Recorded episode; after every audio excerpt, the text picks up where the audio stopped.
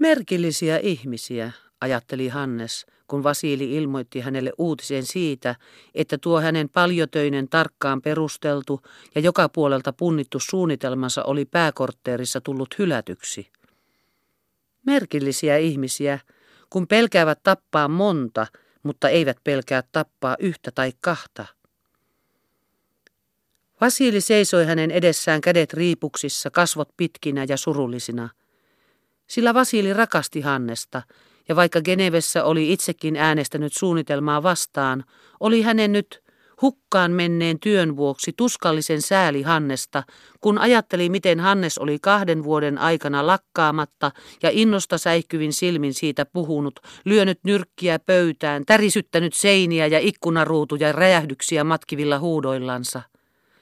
Ja tunnusta, sanoi Hannes, että ilman sinun ääntäsi olisi asia mennyt läpitse. Vasili vaikeni ja myönsi siten asian todella olleen niin, että hänen äänensä oli ollut ratkaiseva.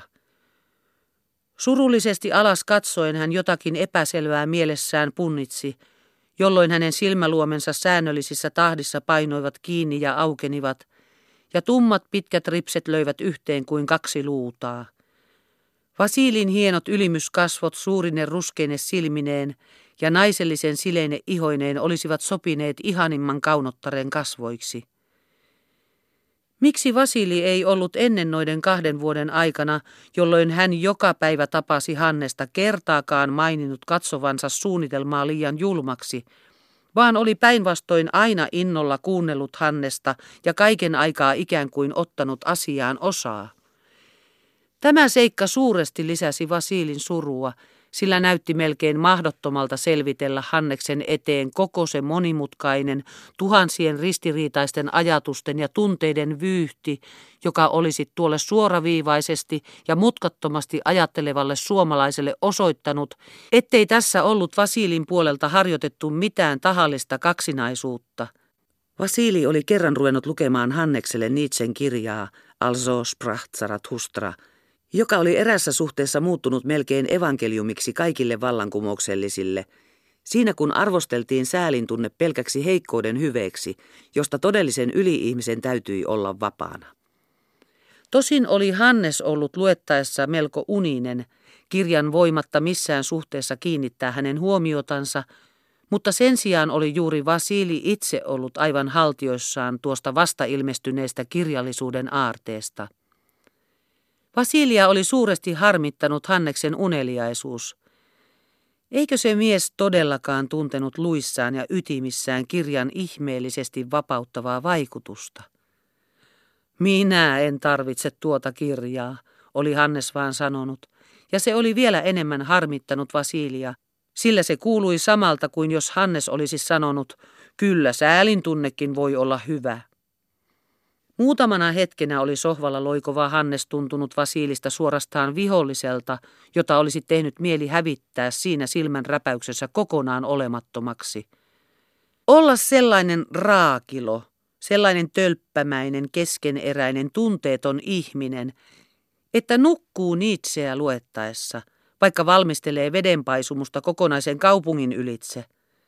Mies ei lainkaan tajua – että moisen jättiläisaikeen toteuttaakseen täytyy olla yliihminen, vapaa sellaisesta mahdollisuudesta, että ratkaisevalla hetkellä säälin tunne hänen kauttansa tunkeutuu tekijäksi historiallisten valtatapausten keskelle ja turmelee kaikki. Ei.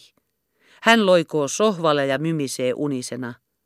Kyllä säälin tunnekin on hyvä. Vasili oli silloin ehdottomasti ajatellut – Ollakseen sellainen tölppä täytyy todellakin olla suomalainen. Mutta kuinka oli käynyt? Vallankumoukselliset hylkäsivät suunnitelman sen julmuuden tähden, ja, mikä ihmeellisintä, juuri saman säälin tunteen vaikutuksesta oli Vasilikin äänestänyt suunnitelman hylkäämistä. Siitä seikasta oli hän, toimitettuaan kaikkien sisällisten vaikuttimiensa tarkan seuloksen, nyt päässyt täysin perille. Nämä sisäisimmät vaikuttimet olivat kuitenkin sitä laatua, ettei Vasili, kuten sanottu, nähnyt mitään mahdollisuutta saada niitä Hanneksen kohti suoraan katsovien silmien läpitse hänen aivoihinsa ja sydämeensä. Vasilin lähtiessä matkalle Geneveen Hanneksen suunnitelman mukanaan oli hänet täyttänyt sykähtelevä ylpeys siitä, että hän oli saanut viedäkseen niin tärkeän paperin tovereilleen, ja hänellä oli ollut koottuna joukko tuoreimpia kertomuksia hallituksen viimeisistä julmuuksista, joiden pontevalla esiintuomisella hän toivoi varmaan nostattavansa toveriensa joukossa sellaisen määrän tervettä, kuohahtelevaa ihmisvihaa, että suunnitelma tulisi yleisen innostuksen purkautuessa pelkällä huutoäänestyksellä periaatteessa hyväksytyksi. Berliinissä oli hänen täytynyt asiain tähden viivähtää useampia päiviä, ja välttääkseen sikäläisten toveriensa uteliaisuutta hän oli tahallaan pysytellyt heidän kaupungin osastaan erillään, kuluttaen loput aikaansa kaikkein virallisimmilla kaduilla ja kävelypaikoilla. Istuessaan ikävissään Unterden Lindenillä oli hänen mielensä muistunut Venäjän paljon lämpimämmät kotoiset olot ja niiden keskellä ties mistä syystä erikoisesti Veera Mihailovna. Kuka oli Veera Mihailovna? Vanha vierasvarainen kodikkaan hämärissä huoneessa asuva puhelias, iloisiin kinasteluihin aina valmis, aina teekyökin ääressä istuva ja vieraillensa teetä jakeleva lihava pietarilainen rouva, mielipiteeltään mitä vanhoillisin. Hän teki pitkiä kumarruksia kotijumalilleen, joiden lämpimät tulet tuikahtelivat talon korkeissa hämärissä nurkissa, mutta sydämeltään niin herttainen – että nekin hänen vieraistaan, joilla oli ennestään oma koti kaupungissa, tulivat hänen luokseen niin kuin vielä parempaan ja lämpimämpään kotiin. Mitä sitten sanoakaan niistä lukemattomista ylioppilaista, teknikoista, kurssilaisnaisista, joilla ei kotia ollut? Ja saman Veera Mihailovnan luona Vasilikin, joka oli äidin puolelta orpo, löysi äidillistä mielenkiintoa persoonallisiin asioihinsa, joita tavallisesti ainoastaan oikeat äidit ymmärtävät ja tahtovat pitää yhtä tärkeinä kuin ne itsestä tuntuvat olevan. Myöskin oikea äiti oli Vasililla ollut jumalinen ja mielipiteeltään vanhoillinen. Vasilin mieleen oli nyt Unterden Lindenillä juolahtanut tämmöinen kuva.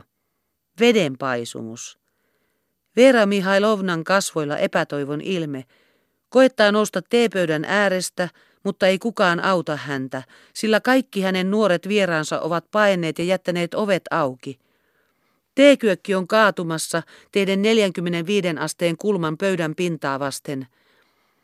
Vera Mihailovna on käynyt kalman kalpeaksi ja huutaa, Vasili, Vasili, tule auttamaan! Kylmä vesilaine on hyökännyt vierashuoneeseen. Vasili, nyt se huuhtoi kaikki kupit pöydältä. Vasili, nyt se kaasi samovarin. Vasili, auta, minä tukehdun. Mutta Vasilia ei tule. Hän on pelastamassa toisia ihmisiä, sellaisia, jotka eivät ole mielipiteiltään vanhoillisia. Veri nousi Vasilin päähän, kutkutti tukan juuria ja takaisin painuessaan jätti pään hienoon hikeen. Hän ei tietysti ollut huomaavinaan koko tuota mielijohdetta, eikä myöskään sitä, että hirmuinen kauhu oli hänen tukkansa juuria kutkuttanut, vaan oli täydellisesti vakuutettu siitä, että tuo ohimenevä ilmaus oli hänessä jotain jäännöstä lapsuuden ajoilta, jolla ei ollut mitään valtaa hänen vallankumouksellisen toimintansa yleiseen kulkuun. Siitä huolimatta – kun ratkaisevassa istunnossa ensimmäinen puhuja alkoi tuoda esiin suunnitelman teoreettisia heikkouksia, oli suuri ilo levinnyt Vasilin muille näkymättömiin sydänlokeroihin, ja hän oli tuntenut erikoista lämpimyyttä tuota pitkätukkaista turpeahuulista venäläistä toveriansa kohtaan, joka näitä vikoja esitti, sekä erikoista vihaa sitä hienosti sivistynyttä kauniskasvoista juutalaista kohtaan, joka rauhallisesti ja erinomaisen seikkaperäisesti suunnitelmaa arvosteltuansa antoi sille teoreettiselta kannalta täyden tunnustuksensa. Äänien jo mennessä melkein tasaan antoi komitean voimakkain jäsen, intohimoinen puolalainen insinööri lausuntonsa. Puolustettuaan suunnitelmaa rajun tulisessa puheessa, mikä vallankumouksellisten kesken ei milloinkaan ollut tapana, kun istuivat omassa toveripiirissään, hän kääntyi suunnitelman vastustajien puoleen ja viskasi vasten heidän silmiensä väitteen, että he tuomalla esiin keksittyjä heikkouksia salasivat todellista vaikutintansa, joka ei ollut mikään muu kuin lyhytnäköinen tunteiden maailmaan kuuluva kammo joukkomurhaan. Toverit, huusi hän suuvaahdossa, Ensi kerran tarjoutuu venäläiselle vapauden liikkeelle tämän mahtavan suunnitelman kautta laajempi perspektiivi, tilaisuus terroristisen sissisodan asteelta kohota ratkaisevaan historialliseen taisteluun, mutta joukossamme on, hän huusi kimakasti, lalluksia. Tämä teki suuren vaikutuksen. Näin oli siis suunnitelmaa kannattanut sivistynyt juutalainen, sivistynyt puolalainen ja kolme köyhälistöön kuuluvaa sivistymätöntä venäläistä. Vastaan taas olivat neljä sivistynyttä venäläistä. Nyt oli tullut vihdoin Vasilin vuoro sanoa sanansa ja antaa ratkaiseva äänensä. Hän tunsi siis pitävänsä Pietarin ja koko Venäjän kohtaloa käsissään. Turhaanko hän oli kasvattanut itsessään Nietzschen yliinhimillisiä ominaisuuksia? Vasili nousi rauhallisena seisaallensa sanoakseen tietysti alistuvansa, mitä suunnitelman teoreettiseen kelpoisuuteen tulee, esiintyneiden häntä etevämpien asiantuntijain lausuntoon. Samalla kuin indignationilla torjuvansa luotaan sen jokaiselle vallankumoukselliselle häpeällisen oletuksen, että mitkään muut vaikuttimet kuin vapausliikkeen menestys olisivat olleet määräävinä suunnitelman vastustajilla. Mutta silloin alkavat hänen kätensä vastoin hänen tahtoansa vapista. Vastoin hänen tahtoansa kouristaa jokin vieras voima hänen sydäntänsä, niin että kaikki veri pakenee kasvoista ja jalat herpautuvat. Vasili, minä hukun, huutaa Veera Mihailovna. Vasili, minä vannotan sinua kaikkien pyhien nimessä, en itseni vuoksi. Minä olen jo vanha, vaan sinun tähtesi, Vasili, Vasili. Ratkaisevat sanat eivät lähde Vasilin suusta. Vasilin edessä ei ollut mikään muu kuin tunnustaa olevansa hermokohtauksen alaisena ja pyytää sen perustuksella asian ratkaisun lykkäämistä toiseen kertaan – mutta tunnustaa olevansa tunteiden vallassa näin tärkeässä tilaisuudessa olisi ollut samaa kuin todistaa olevansa kokonaan kelpaamaton vallankumouksellisten pääkomiteassa toimimaan. Vasili sen tähden katsahti ankarasti ja merkitsevästi insinööriin, antaen siten kaikille sen käsityksen, että hänen vapisemisensa ja kalpenemisensa oli mukaan vaivalla hillittyä raivostumista, puolalaisen toverin viskaaman insinuationin johdosta, sillä raivostuminen ei ollut niitä tunteita, jotka tekivät vallankumouksellisena olon mahdottomaksi. Tämä teeskennelty värinmuutos antoi Vasilille aivan odottamatta erinomaisen näyttelijän taidon. Voimatta nyt muka raivon tähden saada sanaakaan suustansa, hän sammalteli vapisevalla äänellä. Vaadin suljettua äänestystä ja tarvitsematta enää näytellä istui melkein kaatumalla alas. Tällä hetkellä Vasili oli vielä täysin varmana siitä, että hän kaikista vapisemisistaan huolimatta oli äänestävä suunnitelman hyväksymistä. Mutta kun toverit olivat jakaneet jaa- ja ei-liput, ja hän kääntyi selin heihin katsahtaakseen kumpi lipuista oli jaalippu, seisahtuivat hänen silmänsä molempiin, ja vielä kerran asettui kysymys hänen etensä vaalle. Ei-lippu oli aivan yhtä suuri kuin jaalippukin. Ei-lipun päällä oli hänen omatuntonsa, lapsuutensa, äitivainajansa. Ei-lipun päältä Veera Mihailovnan hukkuva ääni yhä toisti hänen nimeänsä, Vasili, Vasili. Vasili teki jättiläisponnistuksen rikkoakseen kaiken sen, mikä puhui eilipusta. Yliinhimillisiä voimia käyttäen hän pakotti oikeaan käteensä jaalipun, mutta tulos oli sittenkin, että hän vasemmalla pudotti ei-lipun sylinterihattuun, jonka juutalainen oli uurnaksi pöydälle asettanut. Hänen käytöksensä omituisuus, keneveläisten toverien oudostelu Tieto siitä, että suunnitelman muiden vastustajien oli ainakin näennäisesti onnistunut piiloutua sen teoreettisen tekopuutteiden taa, mutta että hän yksin oli auttamattomasti ilmaissut todelliset vaikuttimensa, ja siten tehnyt itsensä pääkortteerissa mahdottomaksi. Se kaikki oli Vasilille verrattain helppo kantaa. Vaikeinta oli hänen sitä vastoin Pietariin palattuansa katsoa Hanneksen silmiin. Merkillisiä ihmisiä, hoki Hannes. Ja Vasili katsoi alas ja hänen tummat silmäripsensä löivät yhteen tasaisessa tahdissa. Merkillisiä ihmisiä, kun pelkäävät tappaa monta, mutta eivät pelkää tappaa yhtä tai kahta. Vasili tunsi, kuinka Hannes turhaan hakee tilaisuutta katsahtaakseen hänen silmiinsä, mutta ei voinut mitenkään hänen katseeseensa vastata. Ja vuoren raskaana painona laskeutuivat Vasilin hartioille Hanneksen sanat. Tunnusta, että ilman sinun ääntäsi olisi asia mennyt läpitse. Mutta mitä olivat nämäkään sanat niiden rinnalla, jotka nyt tulivat Hanneksen suusta? Teillä Venäjällä ei vallankumouksesta tule koskaan mitään, sillä ette osaa erottaa järkeä tunteista. Nämä sanat palottelivat jäännöksenkin siitä kokonaisuudesta, joksi Vasili itseänsä ihmisenä vielä ehkä tunsi. Mitäpä jos hän, vaikuttamalla ratkaisevasti etevän suunnitelman kukistumiseen, olikin tehnyt jotain paljon pahempaa kuin Pietarin hukuttaminen olisi ollut.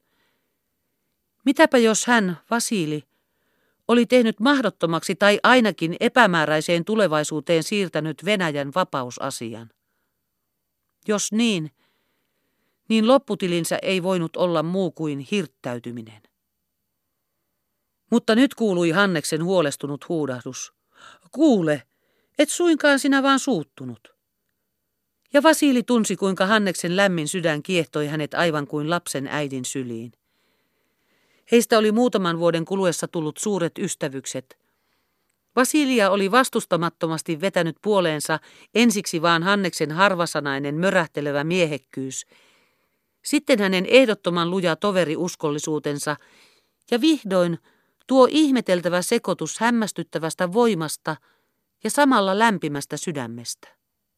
Kuule, et suinkaan sinä vaan suuttunut. Ne sanat vetivät Vasilin itsensä halveksimisesta takaisin ihmisten ilmoille, kuin väkevä käsi vetää hukkuvan suosta. Ja silmät täynnänsä kyyneleitä Vasili katsahti Hannekseen, mikä ihmeellinen mies, ajatteli hän nähdessään huolestumisen jopa tuskan ilmeen Hanneksen kasvoilla. Ei voi tuskatta nähdä kyyneleitä, vapisee toverin puolesta, jos näkee tämän käsittelevän varomattomasti Browningia, mutta samalla, kun kysymyksessä on asia, ei epäile avata meren sulkuja kokonaisen miljoona kaupungin hukuttamiseksi. Nukkuu Nietzscheä luettaessa – ja kuitenkin juuri hän yksin on oikea yliihminen. Sillä viisas ja voimakas oli ollut tuo geneveläinen juutalaistoveri. Tätäkin vielä voimakkaampi se kaunopuheinen insinööri, mutta mitään yliihmisiä ne eivät olleet kumpikaan. Heitä tuhat kertaa voimakkaampi oli tämä suomalainen, jolla oli ikään kuin toisena luontona pettämätön kyky erottaa toisistaan asia ja persona – järki ja tunne. Tuo ihmeellinen mies, joka suotta ei tappanut kärpästäkään, mutta asian vuoksi upotti vaikka puolet maailmaa, jonka luona oleminen sen tähden yhtä aikaa sekä pelotti, että tuntui turvallisen lämpimältä.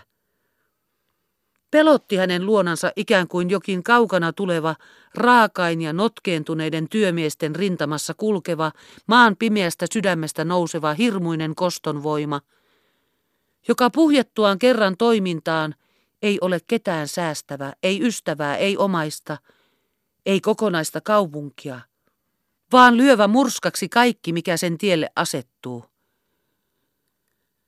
Lämmitti hänen luonaan taas se uskollinen toveruus ja turva, joka hänestä huokui tämän kumouksellisen voiman rinnalla.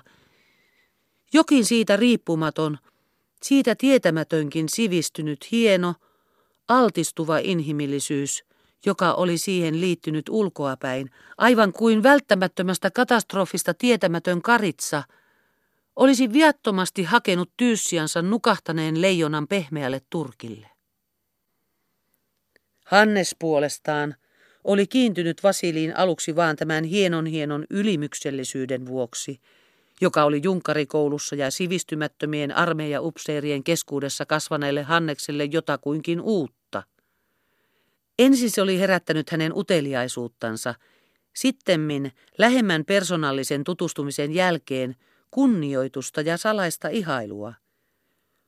Todelliset ystävyyden tunteet heräsivät hänessä, kun Vasili, vaivoja säästämättä, alkoi lukea hänen kanssaan venäläistä kaunokirjallisuutta, käyden läpi Gogolit, Turgenjevit, Dostojevskit, ja samalla vihkien hänet viimeisinten ja hienostuneimpain kirjallisuuden tuntiain arvosteluihin ja ajatuksiin. Se avasi uusia maailmoja Hanneksen omassa sielussa, saattaen hänet ymmärtämään sellaisia sielun elämän hienouksia, joista hänellä ennen ei ollut aavistustakaan. Avarsi hänen katsettansa ja kehitti kaikkia aisteja. Mutta ei Vasilin ylimyksellinen hienous ja hänen olentonsa kauneus, ei syvä kiitollisuus häntä kohtaan uusien maailmojen avaamisesta vielä olisi aikaan saanut sitä ihmeellistä, ikään kuin aivan ylen luonnollisilla siteillä solmittuja sielujen yhteyttä, jossa Hannes tunsi olevansa Vasiliin nähden. Sen oli saanut aikaan seuraava, sielullinen tosiasia. Olojen täydellistä kumousta janova intohimo, joka oli näennäisesti niin äkkiarvaamatta leimahtanut ilmiliekkiin tuon nuoren, ulkonaisesta esiintymisestä tärkeätä ja turhan tarkkaa huolta pitävän upseerin povessa, ei ollut Natalia Fjodorovnan herättämä. Se oli siellä jo ennestään, jo hinkin ajoilta asti. Niiltä vuosilta, jolloin hän seurauksia ajattelematta oli lakaissut puhtaaksi Porttolan, jolloin hän sitten välittömän oikeuden tuntonsa kanssa kieräillen ja olojen parannuksen lykäten tulevaisuuteen, oli hinkin vastaisessa hengessä mennyt niin pitkälle, että valhe joka taholta ympäröitsi häntä, ja hän samalla kuin kulki hajuvesissä ja hansikkaat käsissä, odotti sitä välttämätöntä hetkeä, jolloin hän voimatta enää sisällistä pakkoa vastustaa, antaa vallan raivollensa, repii jossain julkisessa paikassa upseeripuun yltänsä, alkaa huutaa ja ilmaan hyppiä ja koko maailman hävittämisen esikuvaksi nakkelee tuolit ulos, särkee peilit ja rikkoo tieltään esineitä niin paljon kuin suinkin mahdollista. Sillä tällaisiin katastrofeihin olivat aina päättyneet kaikki Hanneksen yritykset viekkauden ja itsepetoksen avulla päästä vapaaksi hinkin osoittamasta elämän suunnasta. Ja siihen oli ennen tai myöhemmin varmaan tämäkin hänen upseerikieräilynsä päättyvä, niin totta kuin aurinkoa ei voi estää nousemasta tai maailmata radaltansa muuttaa. Silloin, juuri tämän katastrofin viimeisellä hetkellä, oli hänen tiellensä sattunut Natalia Fjodorovna ja Vasili. Suureksi ihmeekseen Hannes nyt näki, että hinkin edustamalla ja hänen omassa sisimmässä sydämessään piilevällä kumoushengellä oli vastineensa maailmassa, että se oli siellä jo valmiiksi opiksi muodostunut ja ikään kuin häntä odottamassa. Ihmisille tapahtuva vääryys, josta hänellä oli ollut ainoastaan hämärä, jonkinlaisena painajaisena sydäntä kalvava ja sanoihin kokonaan pukematon tuntumus, oli tässä opissa lausuttu julki niin selvin, ja voimakkain sanoin, että Hanneksen väkevä kumoushenki näistä tietoisista perustuksista lähtien kasvoi satakertaiseksi ja valtasi koko hänen olentonsa. Sen puhkeamista ei mikään olisi enää voinut estää, ellei tämä oppi itse olisi juuri vaatinut kumoushengen talttumista järjen kylmien lakien alaiseksi tulevaisuuden suunnitelmaksi. Järjetön katastrofi oli vältetty – ja Hannes pani sen sijaan koko uhkuvan voimansa suuren suunnitelman luomiseen vallankumoukselle, josta suunnitelmasta olikin sitten paisunut todellinen näyte hänen sisällisestä voimastaan. Mutta samalla, kuin tämä kumouksellinen intohimo näin sai yhä laajemmalle ylettyvää ilmaa siipiinsä, kulki sen rinnalla hänen sielussansa lakkaamatta myös tuo toinen kehitys. Ihannoiva ihmettely, että se vapautta rakastava – hänen sisintä itseään edustava, vaikka kyllä tähän asti ikään kuin päivän valoa kammonnut ja hinkin nimellä kulkenut mielihalu, oli sama myös maailman hienoimmilla ja sivistyneimmillä ihmisillä, Jommoisina hän piti Natalia Fjodorovnaa ja Vasilia. Eikä ainoastaan sattumalta sama, vaan se oli siltana heidän luoksensa, siltana yli koko porvarimaailman, siltana heidän hienostuneeseen, syvintä sivellisyyttä ja lahjomattominta rehellisyyttä henkivään elämäänsä. Tämä tosiasia, se oli perustuksena siihen ihmeelliseen, aivan kuin yliluonnolliseen vetovoimaan, jota Hannes puolestaan tunsi Vasilia kohtaan. Kyyneleistään selvittyensä Vasili sanoi, jospa vaan olisit nähnyt millaisia ne olivat, ne jotka suunnitelmaa puolustivat. Millaisia ne olivat? En tarkoita sitä juutalaista enkä puolalaista, ne olivat kyllä oikeassakin, vaan niitä kolmea venäläistä, sivistymättömiä raakoja. Jumala varjelkoon vallankumouksen milloinkaan joutumasta sellaisten miesten käsiin. Hmm, pani Hannes. Vasili katsahti Hannekseen. Sinä ajattelet varmaan, että sellaisiakin tarvitaan. On hyvä, sanoi Hannes, että komiteassa on myös voimamiehiä. Ei, sanoi Vasili. Voima ja hienous täytyy olla yhdessä ihmisessä, mutta ei niin, että toisessa on voima ja toisessa hienous. Siitä ei tule koskaan mitään. Ei koskaan. Vasili kirjoitti tästä huomiota herättäneen kirjoituksen parisilaiseen vallankumoukselliseen lehteen. Hän oli sitä mieltä, että ylin johto olisi ollut välttämättä annettava yhden ainoan miehen käsiin, joka olisi henkilönsä yhdistänyt ne ajan vaatimat Friedrich Nietzschen esittämät korkeimmat luonteen ominaisuudet, jossa hienoin sielullinen kulttuuri olisi yhtynyt tunteita täydellisesti hallitsevaan tahdonvoimaan.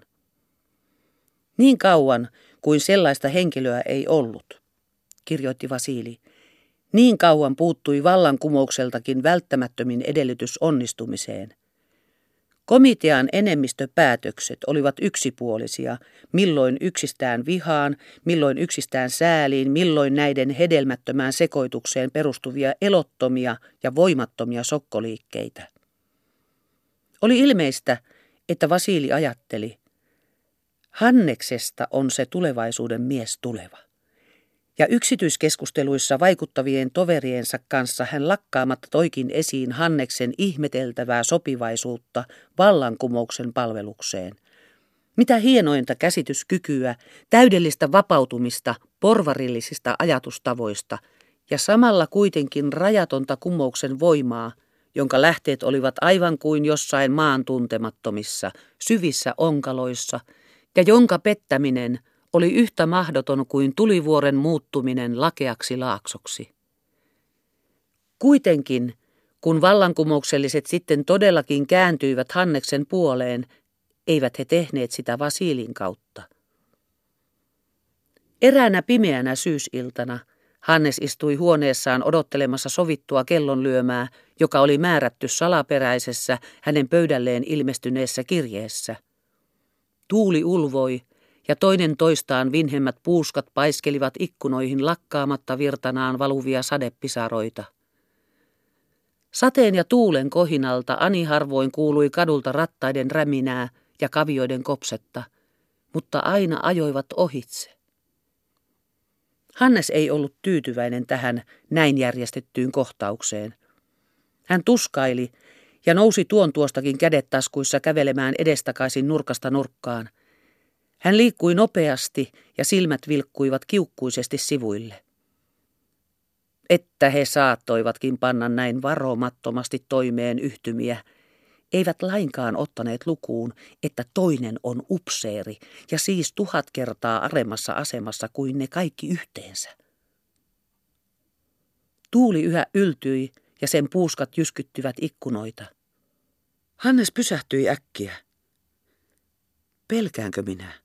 Hän ajatteli ja alkoi tehdä itselleen tiliä siitä ihmeellisestä tunteesta, joka saattoi häntä tällä hetkellä levottomaksi.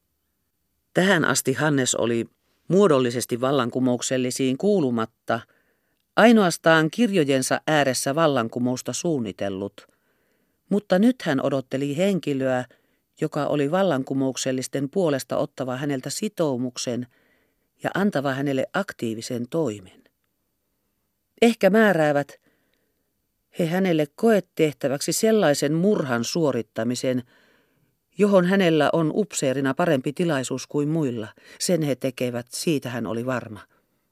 Sitäkö hän pelkäsi? Ei. Ei hän sitä pelännyt. Inhosi yksityismurhia, mutta ei pelännyt. Jos asia vaati, oli hän valmis kaikkeen. Mutta tässä tuulen ulvonnossa oli jotakin. Kuinka lapsellista ja sittenkin kuinka voimatonta. Äiti oli ukkosen käydessä aina sanonut, se on Herran voima. Onko Hanneksella syntiä sydämellä? Ja Hannes oli uskollisesti aina miettinyt, oliko hänellä syntiä sydämellä, ollakseen valmis astumaan iänkaikkisen tuomarin eteen, jos salama hänet tappaa. Vaikka hän mieheksi tultuaan oli aikaa sitten vapautunut uskosta sellaiseen ukkospilvissä elävään Jumalaan, vaikka hän varmaan muisti jossain tieteellisessä teoksessa lukeneensa, että kaikkein alkuperäisin raain julmuuden käsite oli kansoissa syntynyt pelon ja erittäinkin luonnonvoimain pelon tunteesta. Heräsi hänessä vastoin hänen tahtoansakin aina sama lapsellinen tunnelma joka kerta, kuin jokin luonnonvoima näytti mahtiansa. Niinpä nytkin. Myrskyn kauheat jyskytykset asettivat hänen tahtomattansa tuon murhakysymyksen lapsuuden aikuisen Jumalan tunnelman rinnalle.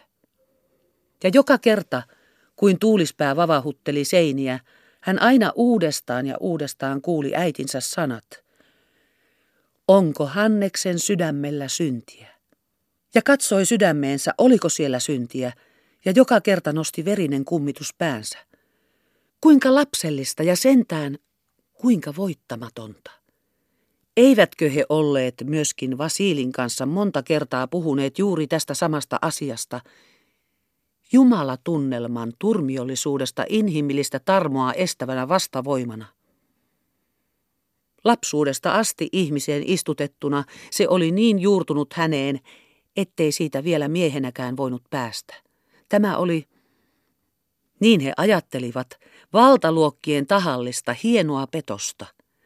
Papistonsa avulla nämä olivat istuttaneet kansoihin tuon merkillisen psykologisen voiman, joka herpaisee kansan käden, kun se nousee omaa sortajansa vastaan. Ainoastaan niin saattoi olla mahdollista, että yksi omistaa maan, jolla sata hänen pituistansa häntä renkinä palvelee. Ainoastaan niin saattoi olla mahdollista, että yhden komentaessa tuhat kovilla patruuneilla varustettua sorronalaista tekee pelkkiä viattomia kiväritemppuja, eivätkä ammu sortajaansa. Sotaa kuri. Hölynpölyä. Ellei olisi tuota pientä sydämeen istutettua, ei sinun pidä tappaman, niin olisivat jo aikaa sitten ihmiset oikeuksissaan keskenään olleet yhtä pitkiä kuin olivat kasvultaan. Näin he olivat Vasilin kanssa keskustelleet. Vasili oli tosin sanonut, ettei hänellä persoonallisesti ollut mitään sellaista jumalatunnelmaa, sillä hänkin oli lapsuudesta ollut ateistinen, vallankumouksellisen isänsä vaikutuksen alaisena, mutta puhui sen sijaan jostakin säälistä, jonka herpaisuvoimaa sanoi yhtä suureksi. Jumalatunnelman sanoi olevan ominaisen erityisesti kansanlapsille. Siitä saakka, kuin Vasili oli näin sanonut, oli Hannes ruvennut panemaan merkille tätä asiaa, sillä hänkin tunsi itsensä kansanlapseksi. Ei kertaakaan niinä vuosina, joina hän suunnitelmaa valmisteli, hän ollut tuntenut itsessään sitä herpaisevaa voimaa, jota Vasili oli sanonut kansanlapsille ominaiseksi. Mutta nyt, kun kysymys oli aktiivisen tehtävän vastaanottamisesta vallankumouksellisilta, sai myrskyn ulvonta hänen tukkakarvansa kauhusta kohoamaan. Häpeällistä. Halpamaista.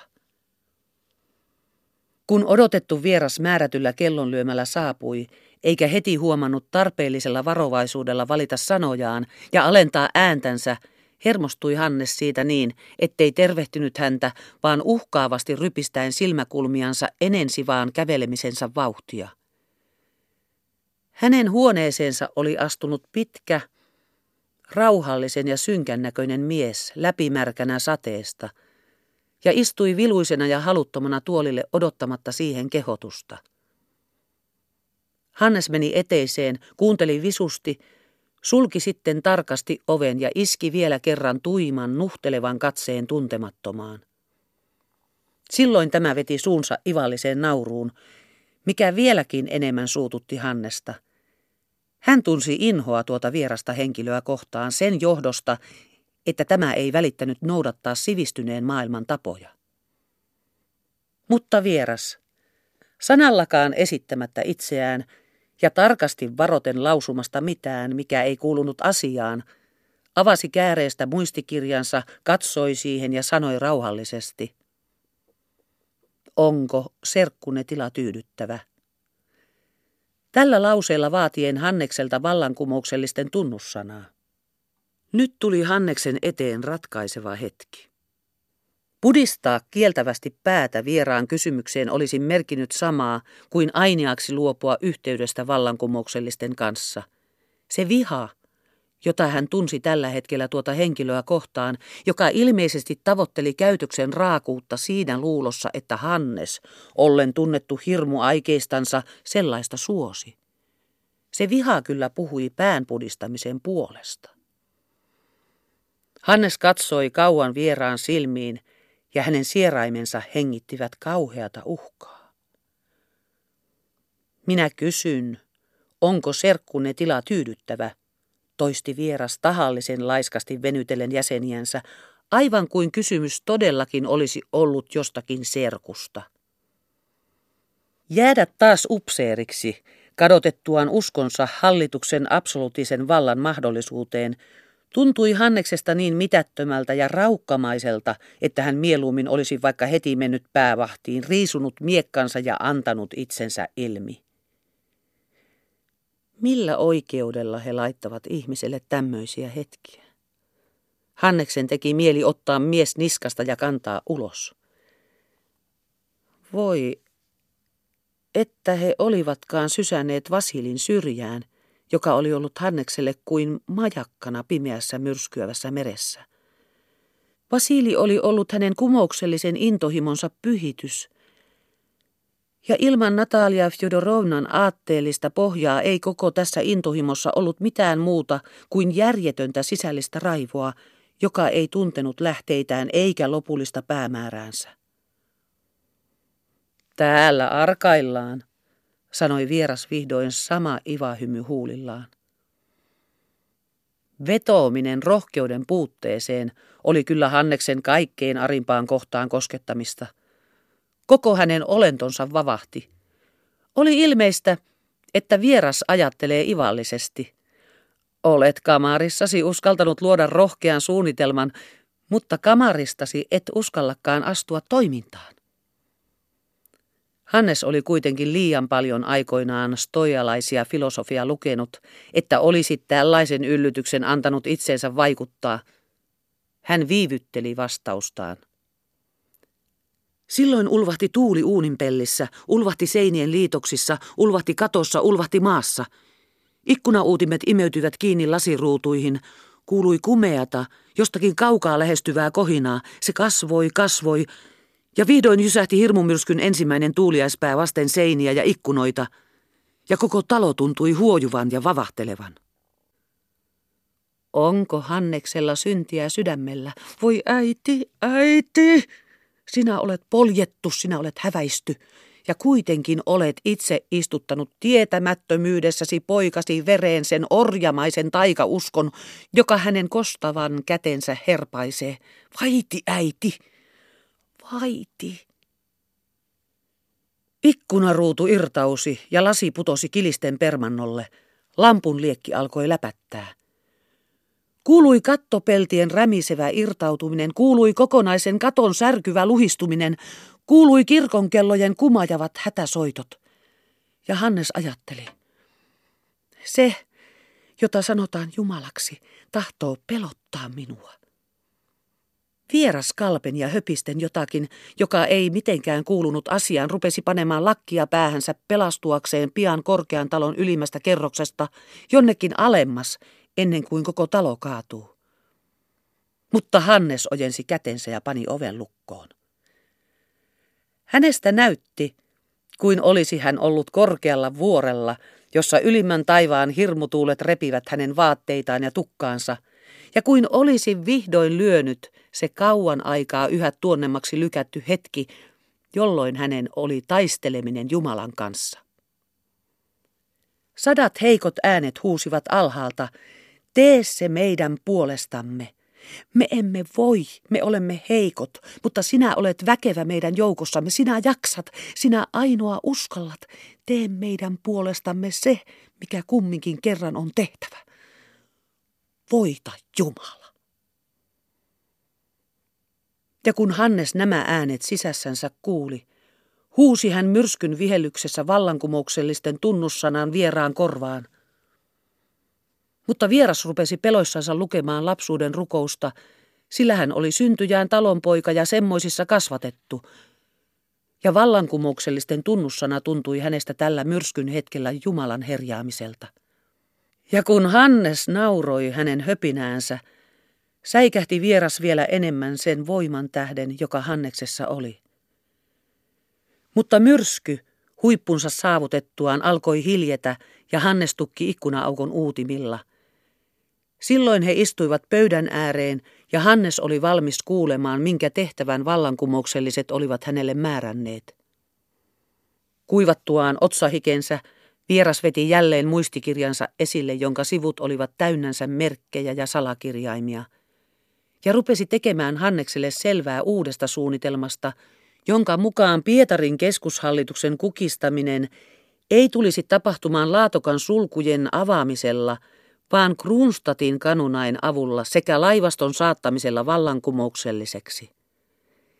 Kapinan oli syttyminen yhtä aikaa niin monessa eri kohdassa kuin mahdollista, jotta keskushallituksen äkkinäinen lamautuminen vaikuttaisi sitä tuntuvammin ja sotavoimain nopea kokoaminen sinne, missä niitä tarvittiin, olisi niin vaikeutettu kuin suinkin. Väliaikainen vallankumouksellinen hallitus sillä välin asettuisi johonkin laivaston turvaamaan paikkaan ja käyttäen yleistä sekasortoa hyväkseen ottaisi ohjakset käsiinsä. Näin pitkälle päästyänsä vieras vaikeni ja rupesi silmäkulmiensa alta kysyvästi katsomaan Hannekseen, ilmeisesti tämän vastausta odottaen. Mutta Hannes ei ollut vieläkään päässyt siitä hermostuksesta, minkä vieras oli hänessä herättänyt, vaan nousi ylös kävelemään ja sanoi vihasesti. Mitä laivasto minuun kuuluu? Minä olen maamyyrä. Silloin vieras kaivoi muistikirjansa lehtien välistä Venäjän valtakunnan kartan, levitti sen pöydälle ja osoittaen erästä punaisella kynällä merkittyä kohtaa Suomenlahdessa sanoi – Tätä saarta on ajateltu laivaston suojaamaksi väliaikaisen hallituksen paikaksi. Se oli suursaari. Nerokasta, sangen nerokasta, sanoi Hannes ivallisesti, sillä ei mikään näyttänyt hänestä tällä hetkellä hullun kurisemmalta kuin tuo laivaston suojaama saarivaltio – joka mahdollisesti kyllä saattoi tarjota vallankumouksen johtajille hyvää turvaa, mutta ei mitään takeita pääasiasta, nimittäin välttämättömän nopean ja helpon yhteyden saavuttamisesta uuden hallituskeskuksen ja itse hallittavan valtakunnan välillä. Hannes ei voinut pidättää naurahdusta. Mutta kasvojensa ilmettä vähäkään muuttamatta, vieras pyysi Hanneksen istumaan – ja jatkoi selostustansa. Tämä oli suunnitelman toinen puoli. Toinen puoli tarkoitti Mustanmeren linnotuksen Sevastopolin, muutaman Itämeren sotasataman ja Suomenlahden linnotusten Viaporin ja Kruunstatin saattamista vallankumouksellisten käsiin. Näistä oli tärkein sija Viaporilla – jonka oli oleminen laivaston nojakohtana ja välittää väliaikaisen hallituksen yhteyttä muiden kapinallisten satamain ja linnotusten kanssa sekä sähkötysyhteyttä Suomen ja ulkomaiden kautta Sevastopoliin.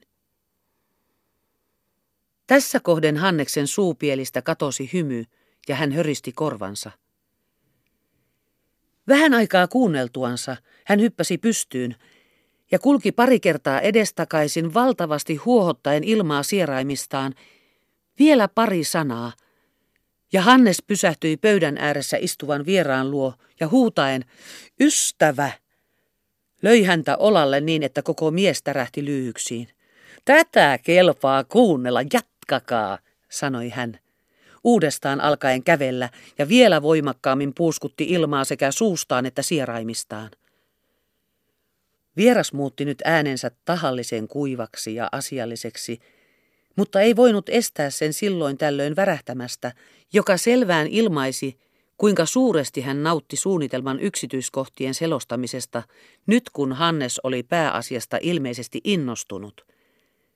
Sillä yksityiskohdat, kaikki seurasivat toisiansa kuin hammasrattaat lovesta loveen, missään kohden menemättä vastakkain ja ne vierittivät esiin mahtavan kuvan suuren vapaustaistelun vastaisista pääpiirteistä. Selostajan ääni värähteli ja vapisi lopulta niin, ettei hän voinut enää puhua. Suunnitelma on teidän, huusi Hannes arvaillen. Valitettavasti olen ainoastaan lähettiläs ja tehtävääni kuuluu pysyä teille tuntemattomana siihen asti, kuin suuri päivä koittaa – sanoi vieras nousten seisallensa ja jatkoi juhlallisena. Nyt siirryn siihen tehtävään, joka tässä näytelmässä tulisi teidän osaksenne. Olen valmis, sanoi Hannes. Minulta puuttuu vielä teidän toverivalanne. Näin sanoen vieras otti povitaskustaan paperin ja avonaisen kirjekuoren. Hannes katsahti paperiin, jossa oli ainoastaan kolme sanaa ja päivämäärä. Hän otti paperin ja kirjoitti siihen nimensä. Vieras pani paperin kirjekuoreen. Tämän tapahtuessa Hannes jostakin syystä muisti Hinkin kertomuksen, miten sen, joka tahtoo itsensä pirulle myödä, täytyy kirjoittaa nimensä omalla verellään. Mutta hän vaan naurahti sitä hullunkurista ajatusten yhtymää. Vieras antoi kirjekuoren Hannekselle ja pyysi hänen itsensä lähettämään sen pääkomitealle osoitteen mukaan, joka oli kuoressa. Sitten sanoi, tehtävä, jonka pääkomitea minun kauttani antaa teille, tarkoittaa Viaporin linnotuksen strategisen merkityksen tutkimista puheena olevassa suhteessa ja erittäinkin sen vastustuskykyä maaltapäin uhkaavaa voimaa vastaan. Se ensiksikin. Toiseksi antaa pääkomitea tehtäväksenne väsymättä työskennellä paikallisen väestön saattamiseksi vapausliikkeelle suotuisaksi, jotta se voisi osaltaan tehdä tehtävänsä uuden keskushallituksen suojaamiseksi maan puolelta ja esteettömän sähkötysyhteyden ylläpitämiseksi Suomen kautta valtakunnan eri osien kanssa. Sitä kelpaa kuunnella, sitä kelpaa kuunnella, hoki Hannes – mutta hänen silmänsä olivat aivan hajalla ja ajatuksensa jo kaukana strategian lempialoilla, Eerensvärdin seitsemälle kalliosaarelle rakennetussa linnotuksessa, vastapäätä kotikaupungin rakkaita rantoja. Hannes tuskin huomasi, milloin vieras läksi, niin valtavina nyt tunkivat heränneen aatteen aallot kaikkea epäolellista tieltään. Epäolellisia olivat tällä hetkellä hänelle kaikki erityiset ihmiset, Epäolellista vasta hiljennyt myrsky ja kaduilta uudestaan kuuluvat liikenteen äänet. Epäolellista koko tämä tyhmä nykyisyys. Oleellista oli ainoastaan tuo äkkiä auennut tulevaisuudesta loistava, häikäisevä kirkkaus. Elämän tehtävä. Minulla on elämän tehtävä. Hannes siveli otsaansa, siveli päälakeansa ikään kuin auttaakseen huimaa vain ajatustensa koossa pysymistä. Huone tuntui liian pieneltä, liian ahtaalta hänen tunteilleen, niin kuin hänen askeleillensakin. Lamppu kitui öljyttömyyttä ja käryten teki pimenemistä. Hän sammutti sen ja yhdellä iskulla repäsi uutimet lasittoman ikkunakaaren edestä. Ha! Mikä raikas avaruuden henkäys tuoksahti häntä vastaan. Myrsky oli kokonaan tyyntynyt. Pilvet olivat hajonneet ja syvän pimeällä taivaalla kimalteli Siriuksen monivärinen liekehtiminen venäläisen pääkaupungin mustien katonharjain ylitse. Ihmeellinen järki sokean kohtalon kulussa.